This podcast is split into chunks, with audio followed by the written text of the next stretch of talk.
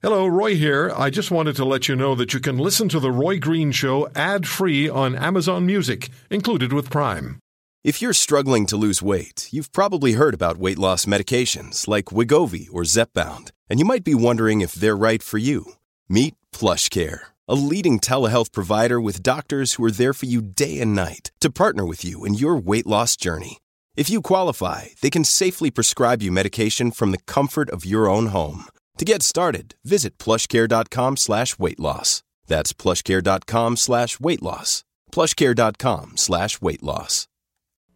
Big stories and even bigger guests. This is The Roy Green Show on the Corus Radio Network.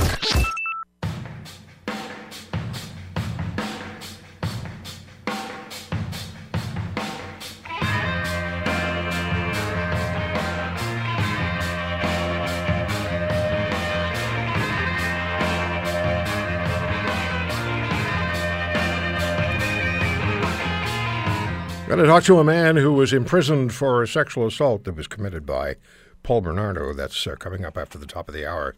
Here on the Roy Green Show on the Corus Radio Network. Kevin is in Peterborough, Ontario. Kevin, thank you for the call. No problem. I guess I have uh, a couple things to say, if that's all right. Sure. First off, um, your previous caller, um, her solution seems to to be that adults, parents like myself, should be going through re-education or indoctrination classes in order to suit her parental uh, narrative. I, I don't know. Is she advocating for more government control? Because that's the last thing I want. I, I thought I thought what she was talking about, and she's very passionate about it, was Well, I- was I for n- new parents. She, she seems to be uh, virtue signaling here as if I don't care about my kids. Yeah, I think she was talking about. I think she was talking about new parents to be. New parents to be. Yeah, unless I misunderstood her. kids. I think I think most people know not to touch their kids in, in any kind of inappropriate way.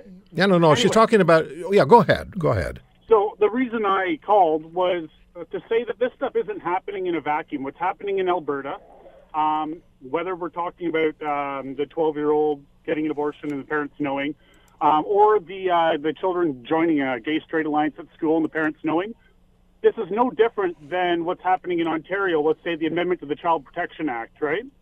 So you're allowing the government to dictate what is um, appropriate for your children to learn. And I don't think that's right. I, I think we need to trust our, you know, trust the parents more. Less government. I don't want the government in my life. Nor should you have government in your life. It's government that has intruded in your life, and the opposition parties, if they oppose it, have not been strident enough because all they think about is losing votes. So they take the opposition parties who want to get into power, take positions that really are like the path of least resistance. What can I say that's going to seem like I'm doing something when I'm not? You know what drives me nuts, Roy? I I'm tired of our conservative government um, not standing their ground on social conservative issues. They're allowing the leftist politic uh, political groups to move that goalpost. Like for example, uh, example, Andrew Scheer, who was elected as the leader of the, the Conservative Party, after he was elected, he, he the first thing he said is that he wasn't going to be talking about things that were, you know, uh, close and dear to his heart, like abortion. I'm pro-life.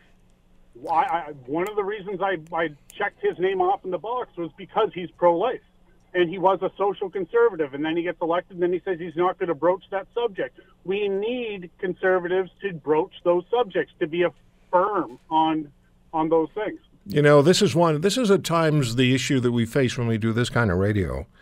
What are the what are the what are the issues that are too, uh, that are lightning rods, and what are the issues that are maybe too contentious to get at? And I've never looked at it that way. With few exceptions, I really believe that it's a responsibility and an opportunity to have an open forum and express our points of view and philosophies and learn from one another. And the more contentious it gets, at times, the better it is. you know, I think more. Can, I think people would be really surprised here in Canada to, to, to realize how similar we are to other places like the states, where you have somebody like Donald Trump that took a scorched the earth, uh, scorched the earth kind of approach. He went against the grain, and you know what? It it resonated Yeah. with people.